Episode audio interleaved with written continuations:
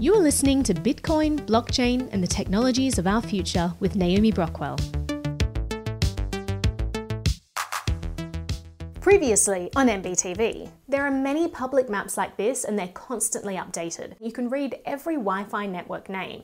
A couple of years ago, I discovered some things about Wi-Fi that shocked me, all because I dove into a rabbit hole after reading this tweet from Edward Snowden. I wouldn't use Wi-Fi at home because global maps of every wireless access point's unique I D, including yours, are free and constantly updated. I would use Ethernet, yes, Ethernet on a phone. Snowden said don't use Wi-Fi, and I wanted to find out why. Apparently so did a bunch of other people because the video got over a million views. To quickly recap, when you use Wi-Fi, your Wi-Fi access point, or base station, is broadcasting a heap of information via radio waves, and this information can be intercepted and read by anyone, and some of it used to create maps like this one. Every one of these purple dots is someone's Wi-Fi network, including personal hotspots created on phones to tether other devices. Wow! Um...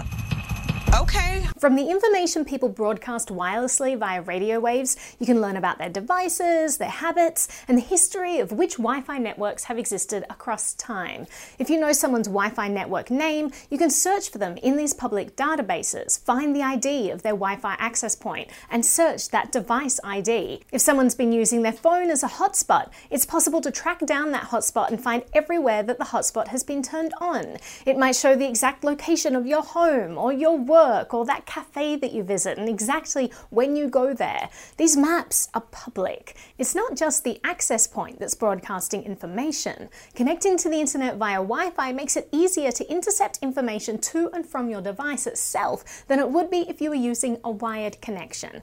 For example, this device is called a Wi-Fi pineapple, and it can spoof Wi-Fi networks, trick your computer into connecting to them, and can monitor your internet activity. Can you pretend to be Starbucks? Yes, I can. So right now, I'm connected what looks like to Starbucks, even though there's no Starbucks, but okay. Actually, it's the Wi-Fi pineapple. Yeah, basically. You can watch everybody do everything as they're doing it. Oh, yeah. That, that, it turns out that Wi-Fi can be a bit of a privacy mess.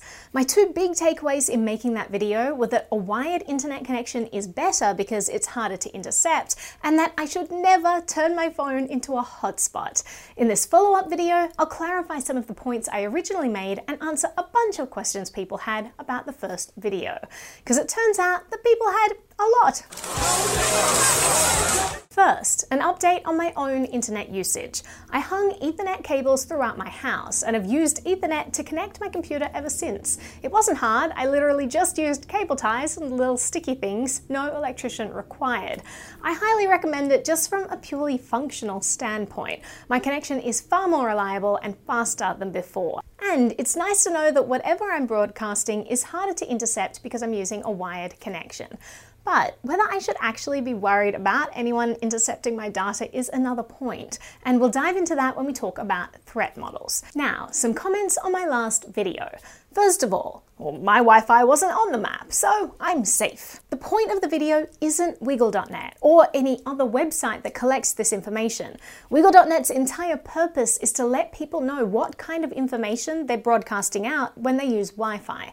When Wigle dot net was first created twenty years ago, they wanted to let people know that there was a problem with Wi-Fi, that these Wi-Fi access points are out there broadcasting their beacons and giving away their exact location. Wigle dot net figured that once they illustrated this vulnerability sufficiently, people in the standards body that define how Wi-Fi works would take a look at Wiggle's maps and say, oh, we should do something about privacy because this is an issue at the very heart of Wi-Fi.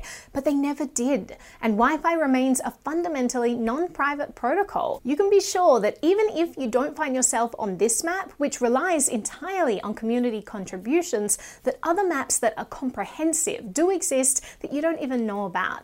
But you can choose to not use Wi-Fi, and using Ethernet definitely makes it more difficult to intercept information. Next, Your Ethernet cable does have a M A C address, therefore your video is completely wrong. So one thing I didn't quite understand when I made the video, because I was learning about all of this for the first time, was that every radio access point has a M A C address or a B S S I D. Your Wi-Fi base station has one. When you turn your phone into a hotspot, it has one. So does your Ethernet port on your computer. So all these people were absolutely correct, and I appreciate you mentioning this in the comments. But the point of the video remains the same. It is a lot easier to intercept a M A C address being broadcast via radio waves than one that's broadcast over a wired connection like Ethernet. Does a V P N help? So a V P N takes your traffic and before sending it out to the website you want to visit, encrypts the traffic, routes it via their own server, and then sends it out to the website you want to visit, which makes that website and anyone watching think that the traffic originated from the I P address of the V P N's server.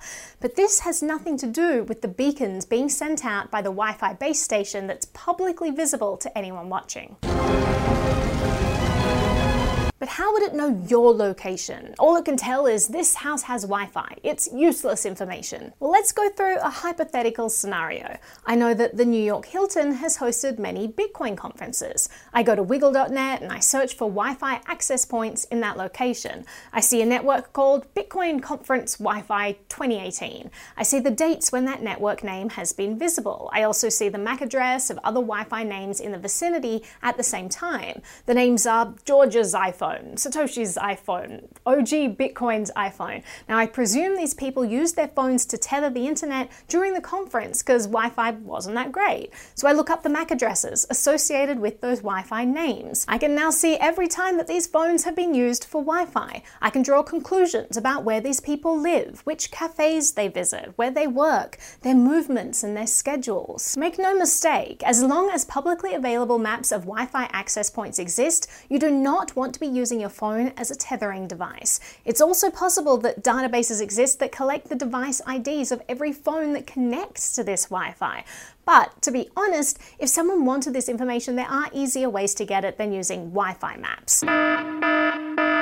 So these are all different S S I Ds that your phone is currently trying to connect to. It's things that your phone has previously connected to in the past. I highly recommend you turn your Wi-Fi off when you're not using it and you forget networks after joining them so that your phone doesn't automatically try to connect to random Wi-Fi networks at all times. Can't you randomize your M A C address? Yes. All i O S fourteen and Android ten devices have M A C address randomization on by default. M A C randomization is where software changes the hardware M A C addresses to random strings, which can help obscure mobile devices and increase their privacy. Now, why is this important? Well, M A C addresses are increasingly used as personal identifiers for customer service, device identification, and tracking. I have a video out about how shopping malls use these to tell which stores you visited and potentially serve you with ads and other things. So manufacturers started rolling out methods of randomizing M A C addresses in order to help protect the privacy of their users.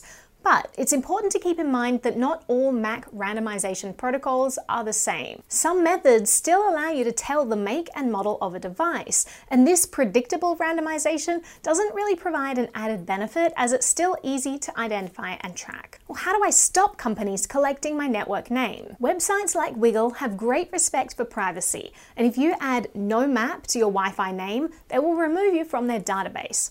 But the point isn't whether someone can see you on Wigle. It's that your information is being transmitted via radio waves that any number of people can be recording. There's very little you can do to make sure that no one is recording this information, which is why people like Snowden recommend you not use Wi-Fi transmitting beacons at all. My favorite kind of comment, well, I have nothing to hide. Who cares what I'm doing? Snowden had a great retort for this in his interview with John Stossel. We may feel like we're living perfectly normal, acceptable, law-abiding lives. But laws change. Social mores change. The norms shift. Who decides what is normal, what's acceptable, and what's not? In a free society, we are allowed to be different. Once we are entered into this system where everything we've ever done, everything we were ever interested in, everything we've ever bought, everywhere we've ever gone, everywhere that we have or anyone that we have ever talked to is instantly captured at the moment it happens and memorialized in some database somewhere just waiting to be used.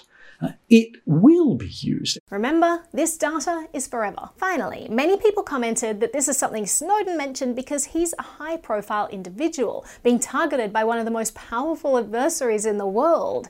This is a great point, so I want to finish off by talking about risk profiles and threat modeling. Threat modeling is the process of identifying the standard of security and privacy you want to achieve, and then looking critically at risks or gaps in your devices, lifestyle and habits, et cetera, that could endanger that security and privacy.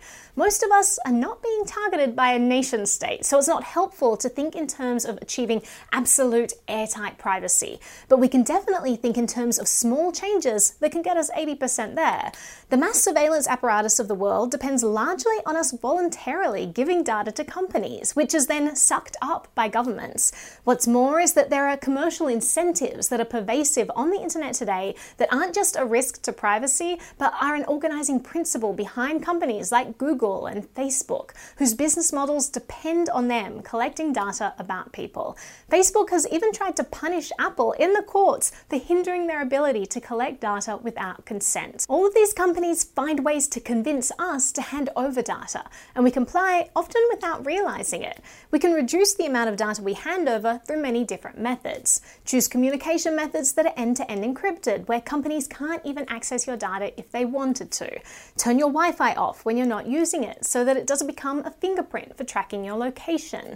Only have apps that are absolutely necessary on your device, and deny permissions that are not essential to the app. Obviously, if a nation state wanted to specifically target us and expend the resources needed to do so, we'd have to take much more extreme precautions to protect ourselves, and we do dive into some of that in other videos. But the good news is that this is a risk profile that most of us don't need to be concerned with. So, even though extreme privacy is difficult, pretty good privacy is definitely within our reach, and we can achieve a great deal just by making small, conscious decisions in our everyday lives. It's time we start to normalize privacy again in this digital age. What is it they've sent us? Hope. To watch the video version of this episode, please visit Naomi Brockwell T V on YouTube, Bitshoot, or Library dot i o. And I'm a Bitcoin fan and I'm